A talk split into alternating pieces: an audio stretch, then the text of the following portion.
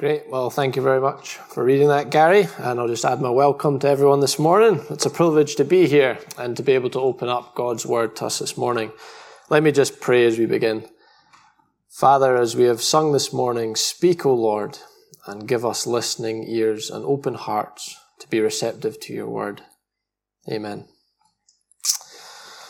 So we're in Genesis. We've been going through from chapter 25 and we find ourselves this morning in chapter 29. So a bit of a catch up. Maybe you've not been here, or maybe you just, catch up's always good, isn't it? Remind us of where we've been. So Genesis, we're in the first book of the Bible. We have creation. The world is made. We have the fall. Sin comes in. And then sin develops and then we end up with the flood.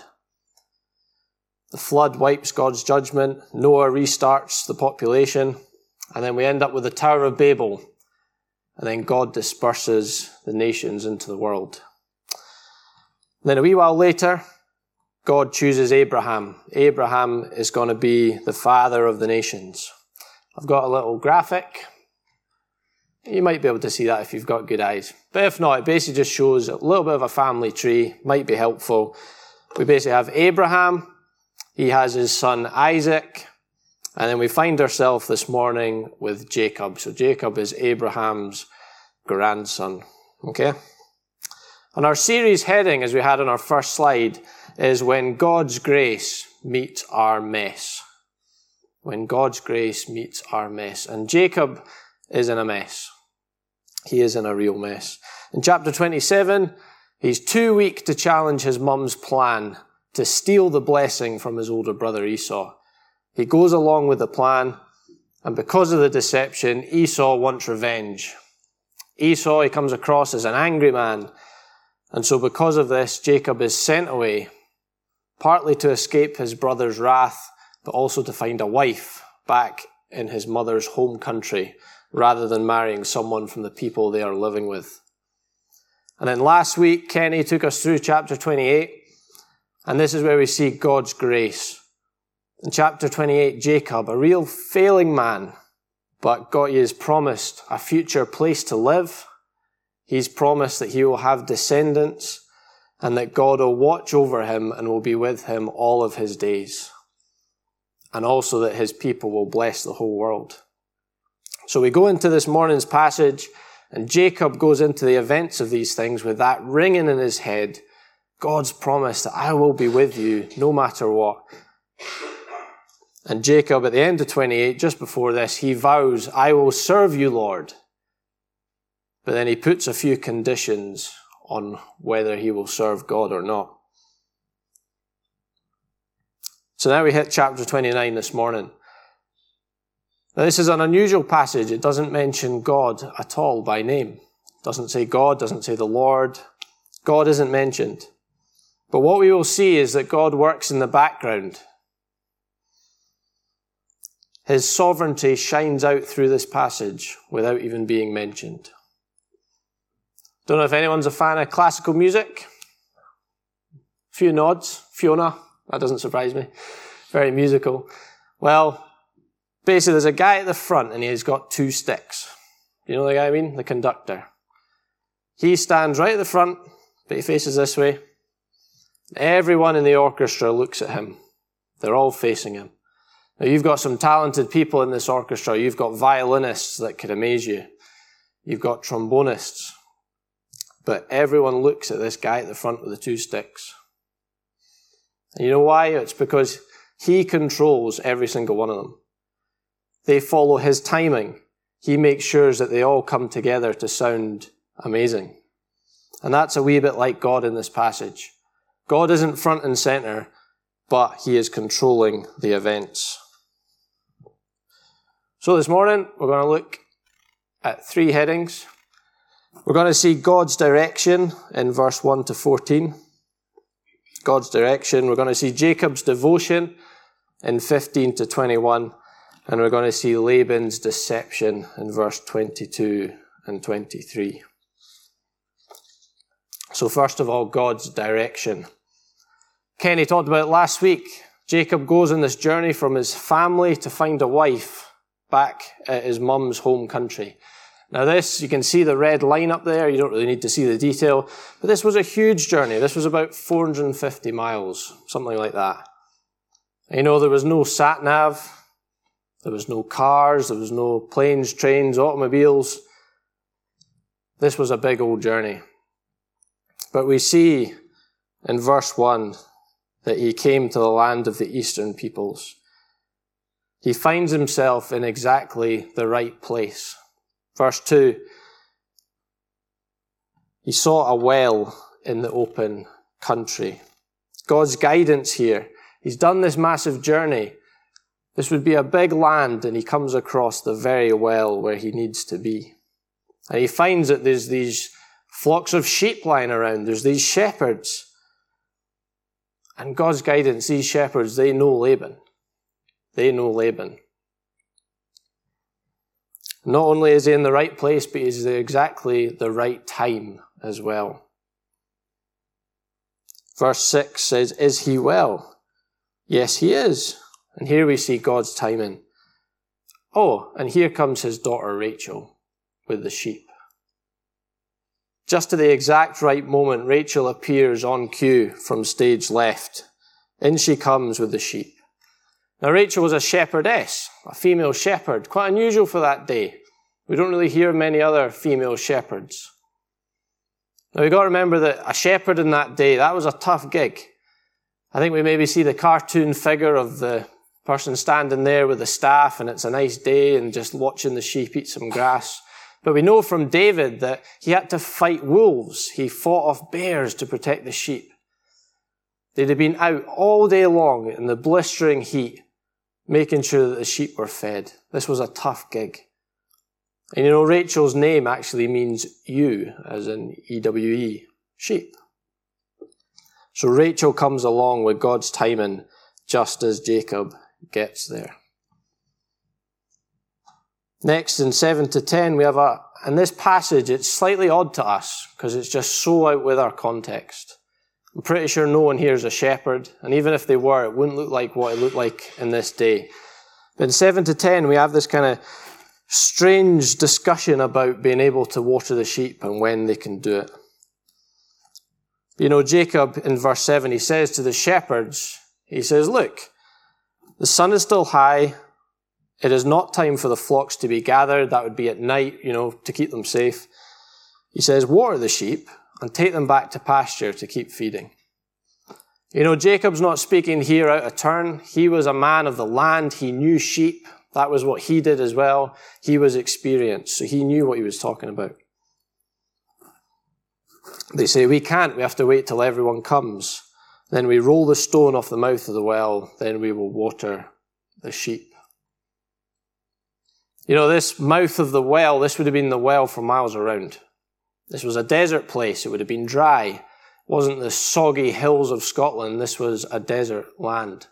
But this well, this gave life to the sheep. They came, they gathered. Once everyone got there, they rolled the stone off the mouth of the well.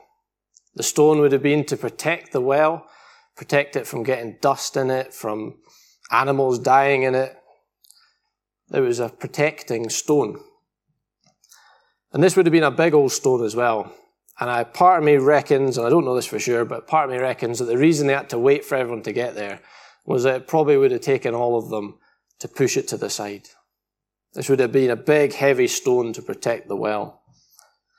But what do we see? Well, Jacob gets given exactly the right strength. God's help comes. While he was still talking with them, Rachel came with her father's sheep, for she was a shepherd. And verse 10 When Jacob saw Rachel, daughter of his uncle Laban, and Laban's sheep, he went over, rolled the stone away from the mouth of the well, and watered his uncle's sheep. Jacob was given strength and help here to be able to do it on his own, to roll this stone away, to water, to do this serving thing towards his uncle's sheep. You know, we read passages like this and we sometimes think, you know, what, what's going on here? You know, I was, I was reading this this week and I thought, roll the stone away. You can't help but think of the tomb, can we? We've not long had Easter. The tomb, the stone was rolled away. And you know, here, the stone was rolled away from the mouth of the well. This was a one, this happened every day, and it gave life to the sheep. Water means life. They were fed on the pastures, but they had to come once a day so that they could drink the water, and it kept the sheep alive. And you know, the tomb, when the stone was rolled away from the tomb, there was nothing special in that of itself, but it showed that Christ was risen. You know, the Lord Jesus, He came, He died, He suffered the punishment that we deserved. But that wasn't the end of the story. The stone was rolled away, signifying that Christ was risen. We have a living Savior, and at His resurrection, that rolling of that stone away from the tomb, that gave life. Christ had defeated death, and if we accept Him as our Savior, then we have that life giving water that Christ talks about.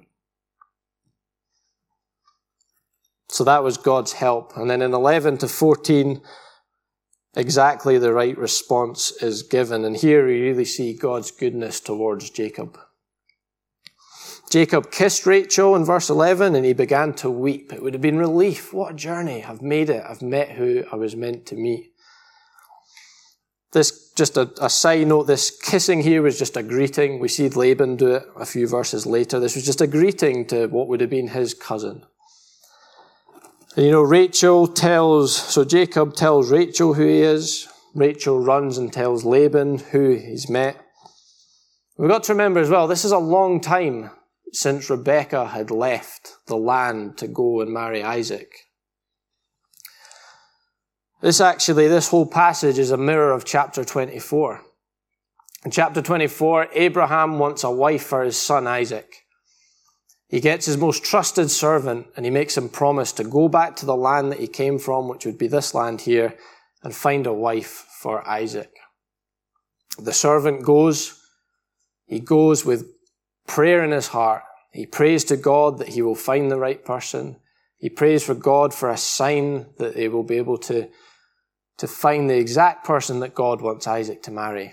And once again, they end up at the well, and Rebekah waters his sheep, and she is given by Laban to go and marry Isaac. And it's a mirror of this event, except here, we don't hear God at all. Abraham's servant trusted God, let God lead him where he wanted to go. It was a God orientated event. But here we don't see that.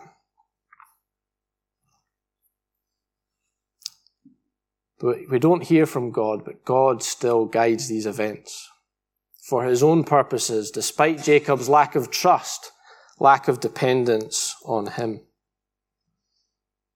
I think the lesson for us from this is are we trusting in God in our daily life? Do we fully commit to Him? Let Him lead us through life. Not just take things into our own hands, not just strive on, do what we think is best. Do we fully trust in God's sovereignty?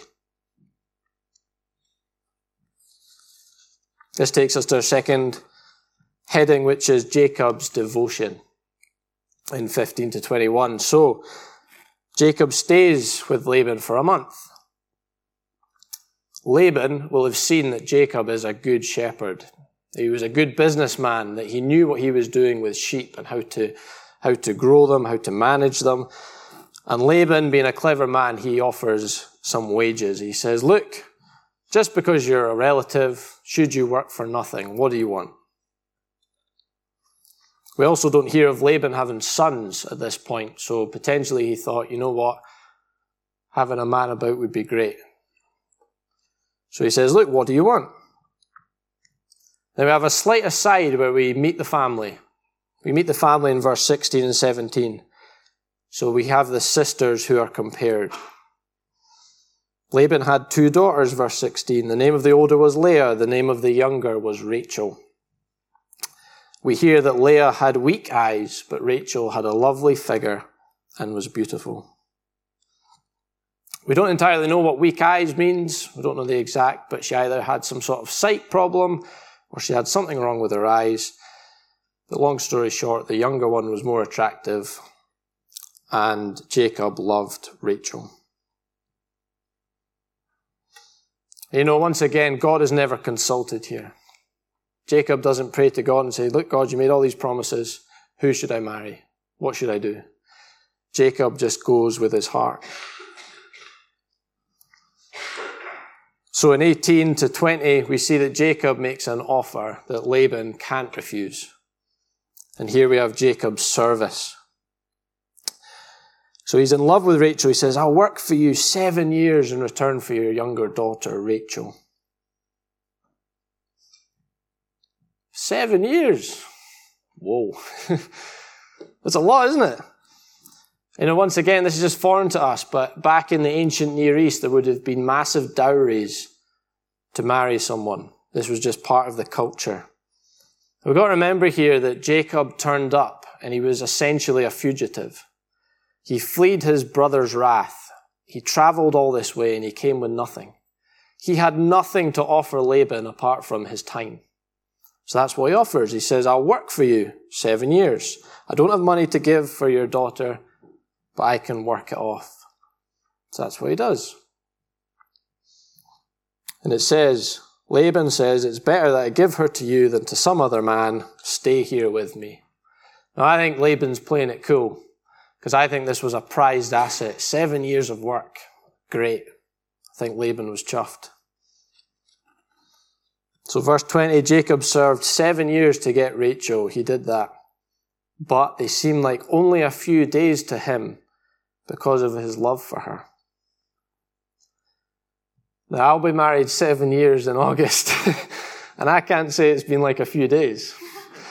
And I'm not just saying that because my wife's not here. I think she's probably had it worse with me than me with her. You know, seven years is a long time. But such was Jacob's love for Rachel that it just seemed to go so quick.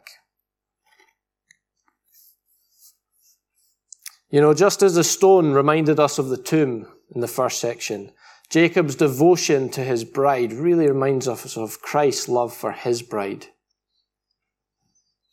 The work that Jacob did here for his bride, seven years of work, what a lot of work. And yet Christ worked for his bride, which is the church, which is you and I, if we are, are followers of him, was so much more. Christ made his bride ready for him making us pure and righteous because of the work of the cross. Such a beautiful image that. If you want to look at that further, look at John 3, look at Ephesians 5, look at Revelation 19 to 22. It's a really great thing to study. But let me just read Ephesians 5. Husbands, love your wives as Christ loved the church and gave himself up for her, that he might sanctify her, having cleansed her by the washing of water with the word so that he might present the church to himself in splendor, without spot or wrinkle or any such thing, that she might be holy and without blemish. Christ did that massive work of the cross so that he could present his bride, the church, to himself. You know, I like to think that Rachel, she's living, she's watching Jacob work these seven years just to marry her. Now you have to think that that would impress her, that she thinks, wow, what devotion, what commitment Jacob has to me. But you know, Christ has done so much more for us than Jacob did for Rachel. The challenge for us then is, what is our loving response? Do we serve Christ willingly because of the work that he has done. Not out of some sense of trying to pay it off. We can never pay it off. Not out of some sense of duty. Well, Christ did that for me, so I better, you know, come and clean the church on a Saturday morning just to make up for it. But it's a loving response. And our love for Christ, do we serve in the tea and coffee rota? Do we welcome people in? Do we just in our daily lives display Christ to those who don't know him? That's the challenge. So then in 21, we have Jacob's demand. He says, My time has come, give me my wife. And you know what? He's done seven years. I think by this point, he's ready. So finally, this leads us to Laban's deception, our final heading. 21 to 24, the deceiver, the great deceiver Jacob is deceived. So we have Laban's deception. Jacob is tricked. They have a big feast, they have a big wedding day. This would have been a massive event. Invite everyone round, kill the fatted calves, let's have a party. But we see when evening came, he took his daughter Leah, brought her to Jacob, and Jacob made love to her, and Laban gave his servant to be the attendant. Laban deceives Jacob, he gives the, the other daughter. We can kind of read this and we go, how? Come on. Surely. Surely you'd know. But it does say that it's evening time. This would have been in the desert. This would have been pitch black. Also, the, the, the bride in that day would have been heavily veiled. You wouldn't have seen we don't see it, but you know, perhaps there was drink involved. We don't know. It's speculation. But what we do know is that Jacob reaped what he sowed. Didn't he? Jacob, the ultimate deceiver, what he did to his brother Esau back with his family, he really reaped what he sowed here. Don't know if you've been tricked before. Maybe just a, an office prank or maybe something more, more serious than that. But it doesn't feel great. It doesn't feel good. You know, my namesake, JT, not John Terry, but Justin Timberlake, he sings a song and the chorus says, What goes around comes back around. Now, I probably wouldn't read the rest of those lyrics for moral guidance, but it's true. It's true, isn't it? Not in a kind of karma sense that, you know, if I punch somebody, I'll get punched tomorrow. Not in that kind of karma sense of things. But we cannot believe that our consequences don't have repercussions. That our actions can't have repercussions, sorry. We can't believe that God will not be fooled. We know that from the Bible. We know that from reading that, that what we do has consequences and that we can't just get away scot free. And that is certainly true for Jacob.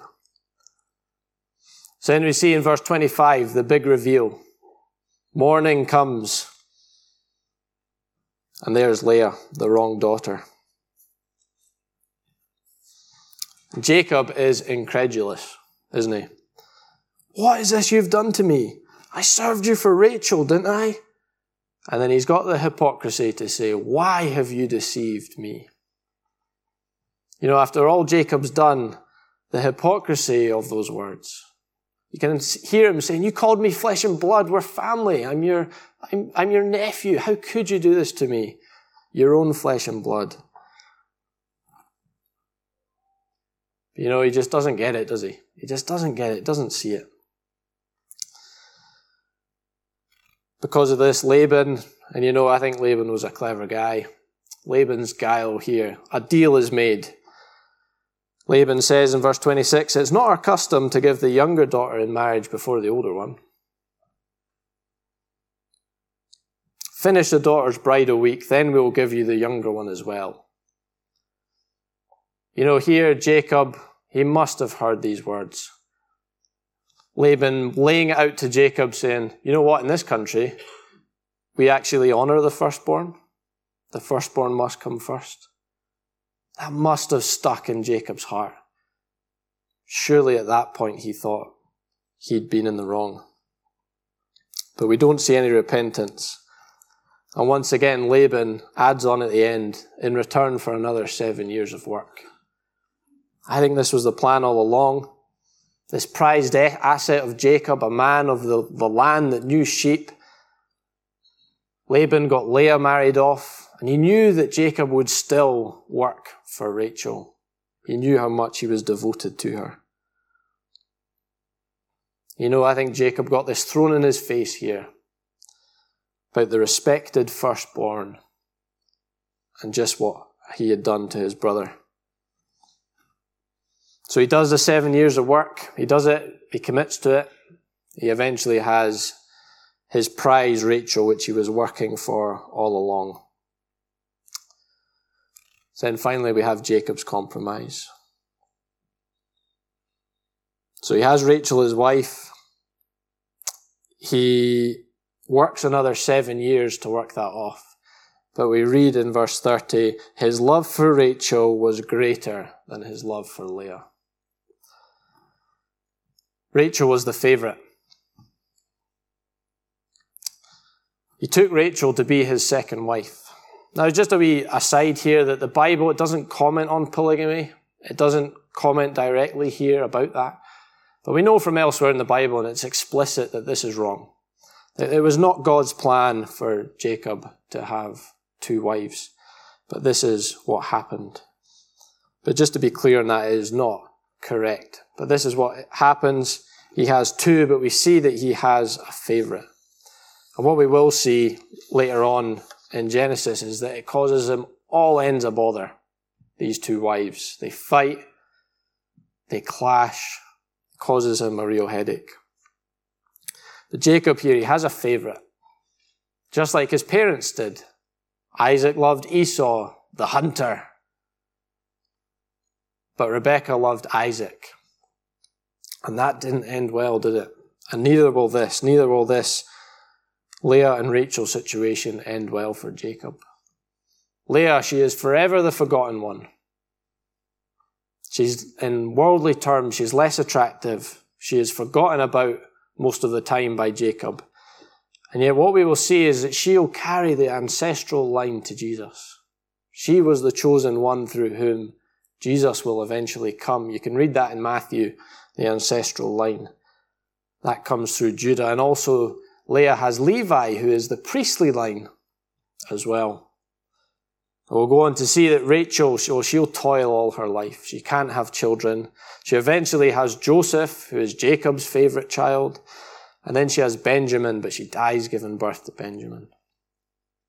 So what can we see from this? Well, God often uses the weak. Leah is the unnatural choice. If you were choosing a line to be descended from, well, go with Rachel. She's better looking. She's, you know, she's, she's great. She's beautiful. We'll go with her. But you know, God uses whoever he wishes. Doesn't matter about our worldly standing for God to use us. Why? Because it is God that matters. It is not us. We can't do anything of ourselves. We just have to be willing to let God use us.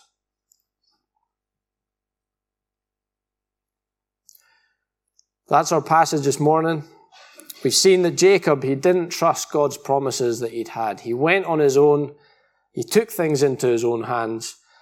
And quite frankly, it goes pear shaped. But God, who is sovereign over all, despite the mess, he guides and he keeps Jacob through these situations despite his failings. Jacob fails in his promises to serve God. And yet God does not fail in his promises. We saw God's direction and care over Jacob and getting there, the right place, the right time. So are we letting God lead us? We saw Jacob's devotion to his bride. He loved Rachel so much. A reminder of Christ's love for us. A challenge that have we put our trust in him. And we saw Laban's deception at the end, where Jacob really reaps what he sowed, didn't he? Our actions, they have consequences. We can't pretend otherwise. And God, He'll go on to fulfill His promise through Jacob. He will have descendants that will fill the earth, but it'll be through the unnatural choice of Leah. Because God uses who He wishes, because He is powerful. And it is up to Him. We just have to be willing to be used by God. Let me just pray for us as we, as we close and let the band come up for our final couple of hymns.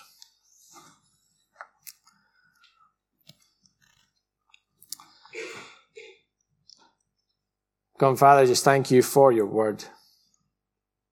We thank you that we can glean so much from it. We thank you that from each and every passage we can, can learn from it, you can speak to us, and we thank you that we can see Jesus, especially through these Old, Old Testament passages that just point to him. We pray that we will consider these things over the course of today and this week, and that you will just continue to speak to us. That we will trust our lives to you. That we will let you lead us, no matter where that ends up, and that we will just have that faith to do that. We thank you for your promises and that they came true, that Jesus was born through the line of Jacob and for his work of the cross. And that that wasn't the end, but that he was risen again, resurrected Savior, and that we have that great high priest on whom we can rely. So, Father, we just thank you so much for that. Help us. Give us strength, we pray. We just thank you for your goodness and for the Lord Jesus. And it's in his name we pray. Amen.